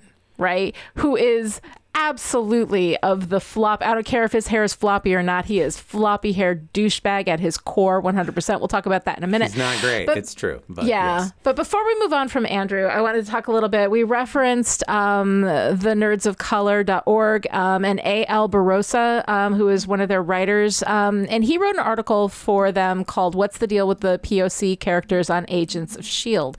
Um, and I think this is really, he wrote it at the um, midpoint of season two. Um, and by the midpoint of season two, he had an overwhelming amount mm. of textual evidence, which, by the way, I love. If any of my students are listening, they know how much I demand textual evidence when they're making an argument. And this dude would have got an A in my class. Um, but what he says is, if a pattern exists of recurring or guest characters of color consistently shown as evil, monstrous, or otherwise antagonistic to the mostly white leads of a series, and are often killed or punished while the white leads remain largely untouched, people notice it.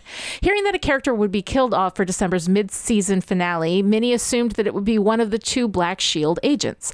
Many fan podcasts joked about it, knowing full well that the white regulars would not be sacrificed. And sure enough, not only was one of the Black agents killed, but the other one was used in a cliffhanger the previous week where it looked like he was killed. This just illustrates how pervasive the disposability of Black and P O C characters is in the series, where one hundred percent of the viewers who predicted that either Black agent would die could claim to be correct. It seems that Agents of S H I E L D is approaching Walking Dead levels of infamy for its casual disposal of Black characters. I think that this is really interesting. The link to that article is going to be in the show notes. I highly recommend everybody read it, because the list of characters that he has either turned monstrous or dead or whatever, there's a whole list, and it is a very compelling argument. Um, and so when I saw this happening with Lash, I, I was thinking about that, and I was like, dude, this was like a year before any of this happened, and mm-hmm. he had it. He had their number. We're seeing this over and over and over again with our Black characters, with our characters of color. Now, granted, we do have a lot more diversity. You know, Melinda May is Chinese. She's in the main cast. She is not being messed with in this way. Daisy is also half Chinese. She is not being messed with in this way.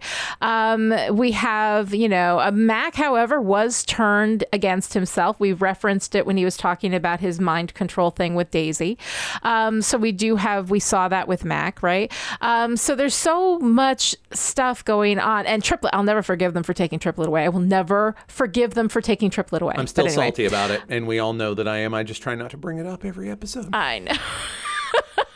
um, but anyway, so I found that a really interesting commentary on this. With I agree with it. A thousand percent. And I was really kind of disappointed. I mean, they gave him a heroic, you know, um, finish where he, instead of being the hero that kills Lash, which seems to be with this whole thing that Lincoln was like, everybody has a purpose and da da da da, that his purpose is to then save Daisy. The only, you know, saving grace of that is that Daisy is not white and blonde, because that would have been just offensive. Um, it's bad enough that that he's, you know, completely sacrificed in this way after building up this greater purpose that he's supposed to have, that his purpose is to save the person who saves the person who actually takes out Hive at the end, which is Lincoln. Right. Um, side note, the worst possible subplot point that they brought up was the idea that Inhumans are mutated specifically to fill some kind of need. Well, yeah, I mean, the thing is, okay, fine. Yeah, that's... It's clever. Think it through, friends. Well, also, play it through. Well, yeah. You're going to tell me that Lash, first of all, is so, like, out of control with his monster thing that he's just going to kill all of the Inhumans, right? He's going to kill everybody. And then Hive will be like maybe one of those dudes that he kills after he kills every right, Inhuman. Right. That's not great. Um, but then this this idea that, that like, you know, he is, his purpose is to kill Hive, so he's got this greater purpose. Then take that away from him. He dies brutally, saving, you know, somebody else, sacrificed to somebody else's storyline. It's just like, I, it's not, it's not a great ending for him. And it was really disappointing for me. It's disappointing in that they clearly decided to do something with him, but then mm-hmm. this is what they decided to do, you know? Yeah. Like, I yeah. didn't really care about Lash. He was fine as a MacGuffin.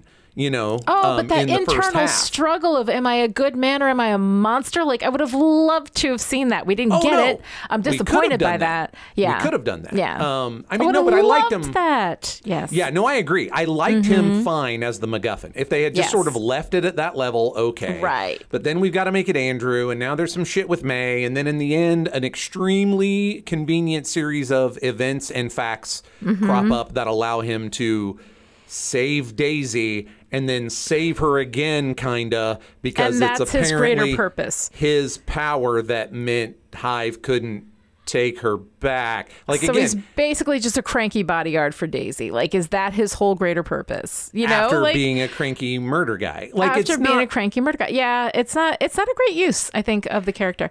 And he goes out like a jerk. To that other guy I don't like. Right. Not starting of on all it. the people, of all the people to get to kill Lash, it's got to be that dude. Okay, so now we have this incredibly disappointing end for Lash and this unbelievably drawn out end for Lincoln. That it had you swapped those two. I mean, I realized that it wouldn't have had like the... like the really nice emotional impact that that I'm enjoying with Daisy, but oh God, Lincoln, who cares? Who cares? I don't care. I'm glad he's gone. When I saw him yeah. up there with Hive, I was like, thank God. You know, um, I think that Daisy's response to it, Chloe Bennett's performance were fantastic. And because we get that, all right, fine, I'll put up with Lincoln. But I was glad to see him go. I have to say, the best thing that Lincoln has ever done on this entire show mm-hmm. was to be right next to Hive with nothing to take our attention off of them. Yeah. Like, this is what we're looking, because as soon as I saw those two characters together in a scene, I realized that Brett Dalton's approach to Hive was actually high art in comparison to everything Lincoln does. Also, what's up with Doogie Howser? He is twenty-five years old, but he's a doctor and also a recovering alcoholic. And like he's he's packed a lot of life into those that twenty-five dude has years. Lived hard. Yeah, yes. Hard. Yes. And at some point in there, became Inhuman, lived in Afterlife, uh, became their kind of guru guy. All of these. How he is twenty-five years old if he's a day. Like, I just, it drove me nuts. If he had been like ten years older and had like this grizzled kind of, and had been played by somebody else, I might have enjoyed it. Interesting. I might have liked yeah. him. If he had been, if he had been a little older. We would have been a lot more creeped out by the romance. Well, she's like twenty-five. Daisy. If he was like, if he was in his early thirties or even thirty-five, like that's not too bad. You know, twenty-five to thirty-five, you know. But on top of an actual ten years of years, you're you're talking about somebody who's going to come in and play him as like. Who's seen some shit. Yeah. Yes. Sunken eyes, thousand yard stare, which is like I putting like another it. ten years on them, you know, as a character. And as then a I'm character, just like, yeah. I, I don't know. I don't know. I like it better. I, I, I like it better than him. But then again, like I, I cannot stand this character. I don't like anything about him. He just irritates me every time I see him. I'm sure the actor is lovely. Also, I've never seen this actor behind the scenes. He's probably delightful. He's probably and fine. I might have I might have loved him more because of, but I've never seen him in any of the behind the scenes stuff. So apparently I haven't been affected by that. By the sway, the Agents of S H I E L D sway that I have for the behind the scenes people. I am trying really hard to forgive them for Bobby by remembering that I got rid of Ward and Lincoln too. So I feel like that sums up yeah. my feelings on Lincoln. Okay. All right. I think that that's good. Um, okay. So Mac and the shotgun axe. The shotgun axe is a thing for this character. Is it a sure. thing for this character in the comic books? It has to be, right? No, that is not a thing in the comics. It has to be. It's so ridiculous. The version of Mac that exists in the comics is an old white guy. So no... But he doesn't have a shotgun axe? No, there isn't a defining no. thing. They made such a big deal. They're like, shotgun and axe. And it was like those You Got Chocolate in My Peanut Butter commercials from the seventies, you know? Like, nah. what is... What is the point of the shotgun axe? I'd like someone to tell me, because you now have two short-range weapons. Good job! Bayonets went on the end of rifles. Rifles are for shooting people very far away, and then when they get close, you stab them. That's how the bayonet works. When they're far away, I shoot. When they're up close, I stab. Oh, my Shotguns God. Shotguns are, I grant you, uh-huh. weapons that have a longer range than an axe. I have a short range and a hand-to-hand range. Like, that's all I've got. So what do you what do you do when they're twelve feet away? I wait for them to get six feet away. What? Well, this is the thing, though. I was so sure. I was so sure that the shotgun axe was a comic book reference because it is so patently ridiculous, and they make such a big deal out of it. No, I just I think kept, they I was, decided to go hard for it. I've been waiting for this it. moment forever so that you could tell me where this was in the comics, and I cannot believe it's not anywhere. That's crazy. I mean, look, I'm not going to tell you that there hasn't been a shotgun axe superhero comic book somewhere because, again, I mentioned the nineties were a tough time. You know, yeah. it was probably carried by somebody whose name was like fucking Blood Wolf or some bullshit. OK, so I'm not saying there's never been one, but no, it is new to me. So, oh. yeah, and also and also kind of a really stupid idea. But whatever, it looks cool. Rule of awesome. Not really. I'm not buying it on this one. I'm just saying. Well, I do. I do love Mac's enthusiasm for it, though. So I'm going to leave it at that. I love Mac. Mac's enthusiasm is always infectious and always appreciated. It's just that's why I was like, but that's you shouldn't be enthusiastic about that. That's uh, a weird well, here's thing. Here's going to be something that's shocking. Henry Simmons, also fucking delightful. I just have oh, to say. Oh, yeah. They're all, like, no, behind the scenes. Just they're all oh, sure. delightful. Um, all right, so now here we are. We're at the coda, right? The end of the season where we sort of set up next season. We have Holden Radcliffe coming back. He's been cleared of all charges. Everything's great. And hello, Ada. And now I want to know, what are your thoughts? What are your expectations for season four? Okay, I feel like Ada uh-huh. is way off of my comic book beaten track. Because mm-hmm. she is an L M D, so she's a life model decoy, yes. which I approve of uh-huh. being brought up. Because life model decoys are just a brilliant piece of storytelling technology. In fact, are we going to get to talk about life model decoys a lot in season four? Okay, um, without spoiling... No, no, this is an on-mic conversation. I want I you to know, tell I know, I know. But, like, I don't know if you've looked at our schedule for season four, but the middle pod is called L M D. Oh, no, I haven't. I just okay. knew Ghost Rider was coming up, and I was really concerned that this rogue A I was somehow going to need to get a penance stare. You know, no, so, no. man, no. Okay, so I love that they brought up L M Ds, because L M Ds yes. are great. And when uh-huh. we get to the point that we're really seriously talking about L M Ds, I am going to tell you how L M Ds were a way that two different comic book creators sniped at one another's stories by trying to negate one another with L M Ds. More on that later. Oh my God, I can't wait to hear that story. I'm very, very, very excited. Delightful. It's even got kind of an X-Men connection in a way, so Ooh, it'll be yeah, it'll be delightful.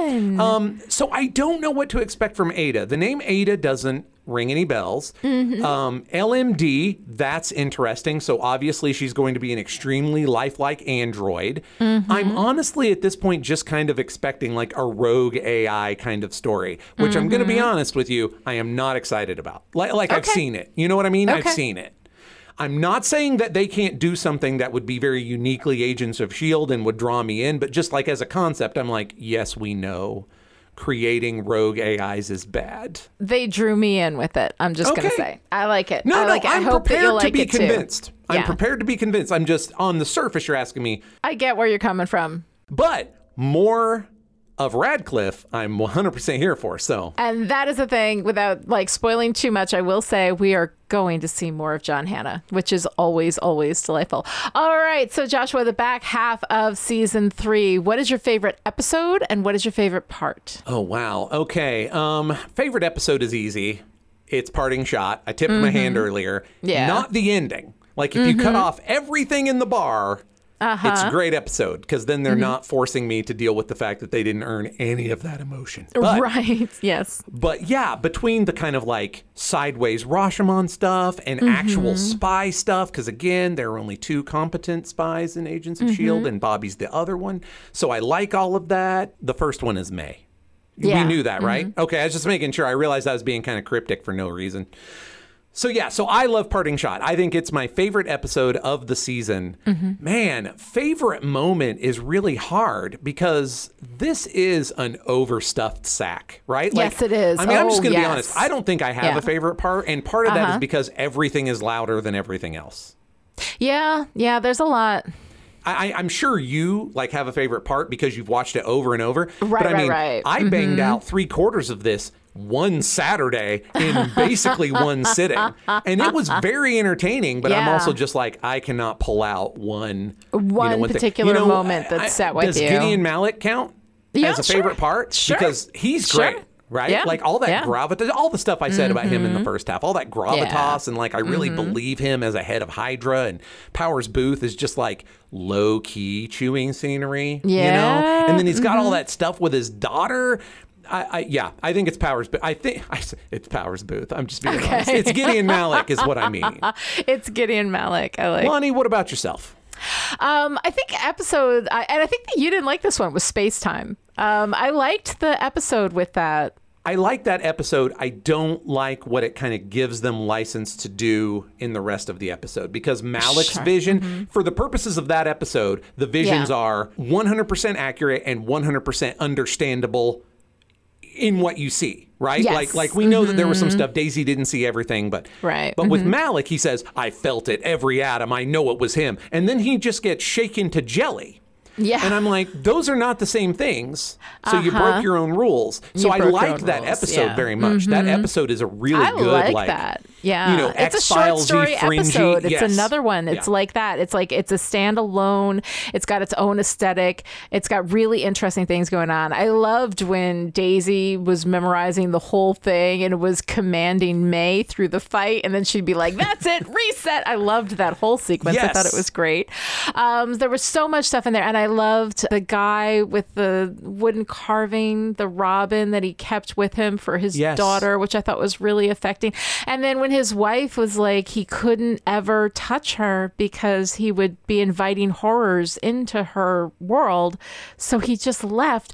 How heartbreaking. I am more heartbroken over the internal conflict for that dude than I was for Lash. And, you know, I felt huh. like they just yeah. did so much more with that. It was really super affecting. I also like the fact they brought them back uh, at the end of the season, that that's, you know, when Daisy uh, is on going rogue.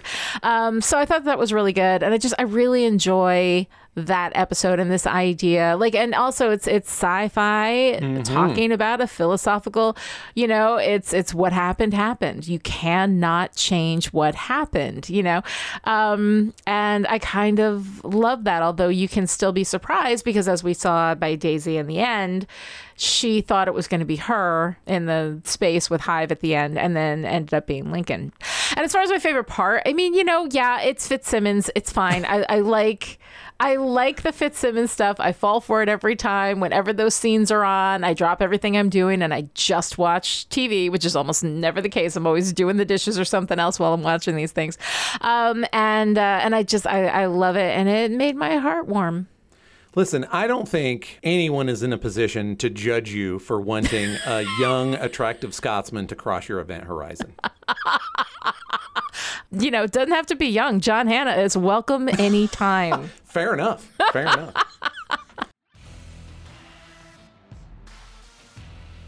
All right, if you enjoyed this conversation and would like to join in, come find us on Twitter. I am at Lonnie Diane Rich, and Joshua is at Joshua Unruh, and the hashtag is Listen Up A-Holes.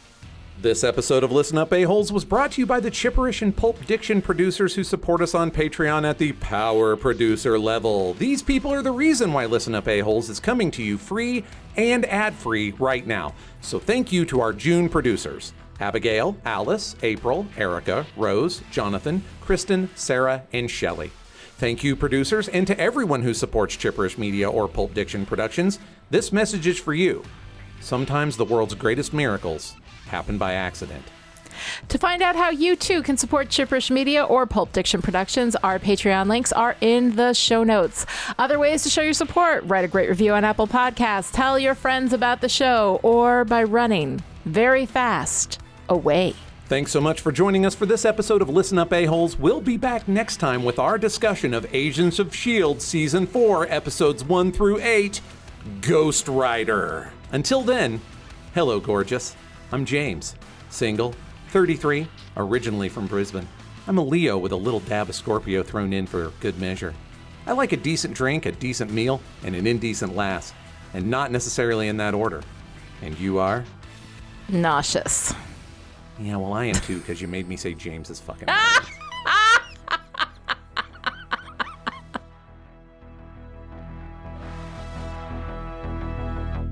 Hi, and welcome to Listen Up A-Holes, the only Marvel Cinematic Universe podcast that doesn't want you to die. We want you to suffer. I'm story expert Lonnie Diane Rich of Chipperish Media. We should have saved that line if we kept doing Netflix stuff. I was just going to say we should have saved that for the Netflix thing. All of that's going in the outtakes. So it's uh-huh. possible that it's a Hydra-created language, like a Nazi Esperanto.